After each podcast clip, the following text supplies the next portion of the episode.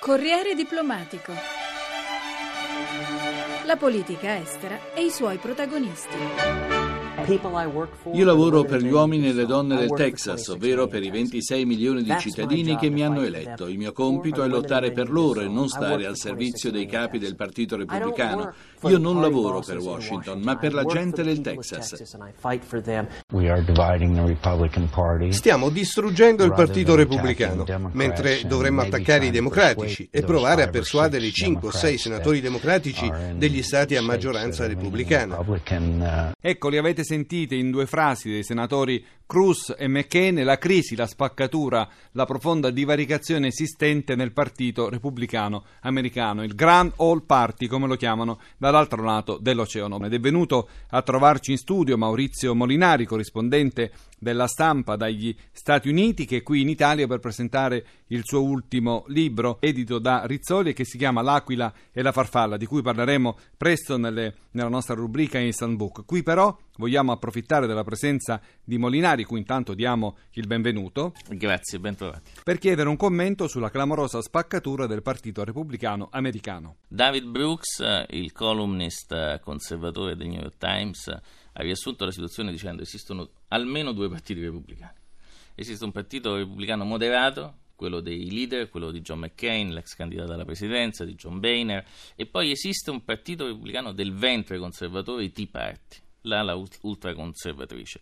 Non si parlano praticamente più. La crisi del default è stata innescata dal Tea Party, l'establishment repubblicano più volte ha tentato di governare questa insurrezione conservatrice nel suo seno non ci è riuscita, alla fine il Tea Party si è dovuto piegare e la leadership è stata sconfessata, sconfitta, delegittimata. Il senatore Cruz è stato protagonista di una maratona oratoria per sostenere le richieste e le proposte del Tea Party. Sentiamola ancora. La popolazione è frustrata in ogni angolo del paese e ci sono troppe persone che si fanno eleggere solo per sentirsi parte del partito dei potenti. La verità è che quello che molti politici affermano di fronte ai loro sostenitori non corrisponde a quello che poi sostengono nelle stanze del potere. È con questo atteggiamento che siamo arrivati ad accumulare un debito pubblico di 170 miliardi, che è più di quanto produce la nostra economia. E questo non sarebbe stato possibile senza che una grossa fetta dei repubblicani fosse complice di spese folli e di politiche che hanno trascinato la nostra economia sull'orlo del baratro. Rincara Radosse, Sara Pelin, è tornata alla ribalta in queste ultime settimane, passionaria e sprezzante più che mai nel mettere in ridicolo la politica di Washington e la leadership repubblicana. Sentiamola. We don't have leadership coming out of Washington. We have reality television.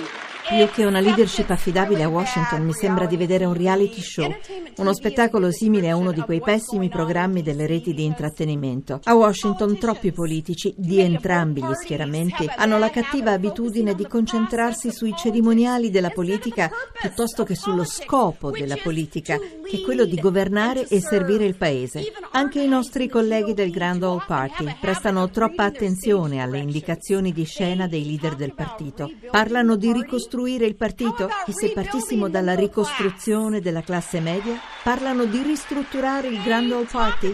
Invece dovrebbero impegnarsi per ricostruire la fiducia degli americani.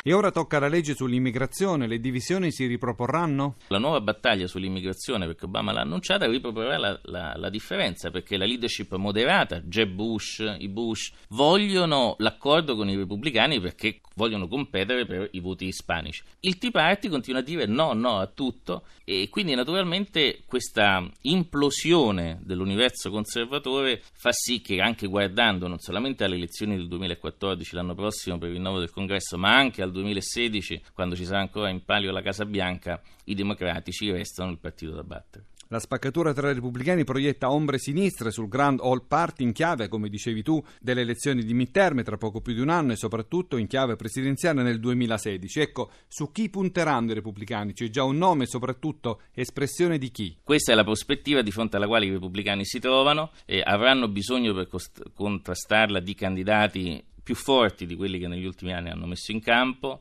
Eh, al momento non ne hanno. Rubio, il governatore della Florida, ispanico. Ispanico ma cubano e quindi non amato da molti ispanici non cubani. La realtà vera è che in questo momento di grande crisi dei repubblicani il nome che sta uscendo fuori è già Bush il fratello dell'ex presidente, figlio dell'ex presidente, è stato il più duro contro i Tea Party, ha detto non hanno capito niente, hanno sbagliato completamente la battaglia, bisogna fare la riforma dell'immigrazione. Considerato che ad oggi in campo democratico tutti parlano di Hillary Clinton come candidata su cui puntare nel 2016 e questo sarebbe un nuovo primato, una donna alla Casa Bianca dopo un afroamericano, ripropone la sfida, il duello Clinton-Bush lo scenario di un nuovo duello Clinton-Bush, lo scontro fra le dinastie americane, anche questo racconta la vivacità ma anche la capacità di conservare dell'America. Altro che Hollywood si potrebbe dire. È uno scenario sicuramente da Hollywood e, e, ed è interessante notare come Hillary e Bill stanno facendo di tutto per tenere basse le attese. Per loro sanno, sono consapevoli che appena lei esce fuori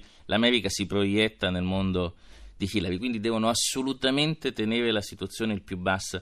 Del, una delle storie delle ultime settimane sono state questi due grandi network televisivi, la NBC e la CNN, che avevano in programma dei serial su Hillary e Hillary in realtà ha fatto di tutto per non farglieli fare, perché temeva che fosse troppo presto. Sappiamo benissimo che i ritmi della politica sono molto forti, negli Stati Uniti sono ancora più veloci partire troppo presto potrebbe essere un errore fatale. Ma a Washington parlano tutti di Hillary Clinton e c'è già la fila per finanziare la sua candidatura. L'ultimo a proporsi è il miliardario Soros. Tutti stanno aspettando il suo annuncio, lei probabilmente aspetterà l'esito delle elezioni del 2014 per il congresso, perché è un appuntamento politico importante. Alla fine del 2014, all'inizio del 2015, si aspetta la sua decisione. E lì, una volta che lei svelerà questa cosa della quale ormai tutti parlano, i commentatori, le radio, gli host radiofonici, di Pulcinella potremmo dire noi, eh, insomma, i grandi finanziatori democratici fanno la fila. Come dire, l'America è già in moto per la candidatura di gli stilisti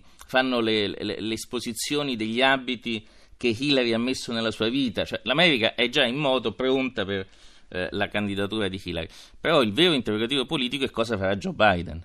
Perché Joe Biden, dopo aver fatto il vicepresidente per due mandati, otto anni alla Casa Bianca, di fatto ha la legittimità per candidarsi. Allora andiamo incontro di nuovo a una elezione primaria per i democratici con il duello Biden-Hillary, sanguinosa primaria o una volta che Hillary annuncia Biden farà un passo indietro? Questo è l'interrogativo che più scotta a Washington. Ma rischia di spaccarsi anche il Partito Democratico dopo quello repubblicano?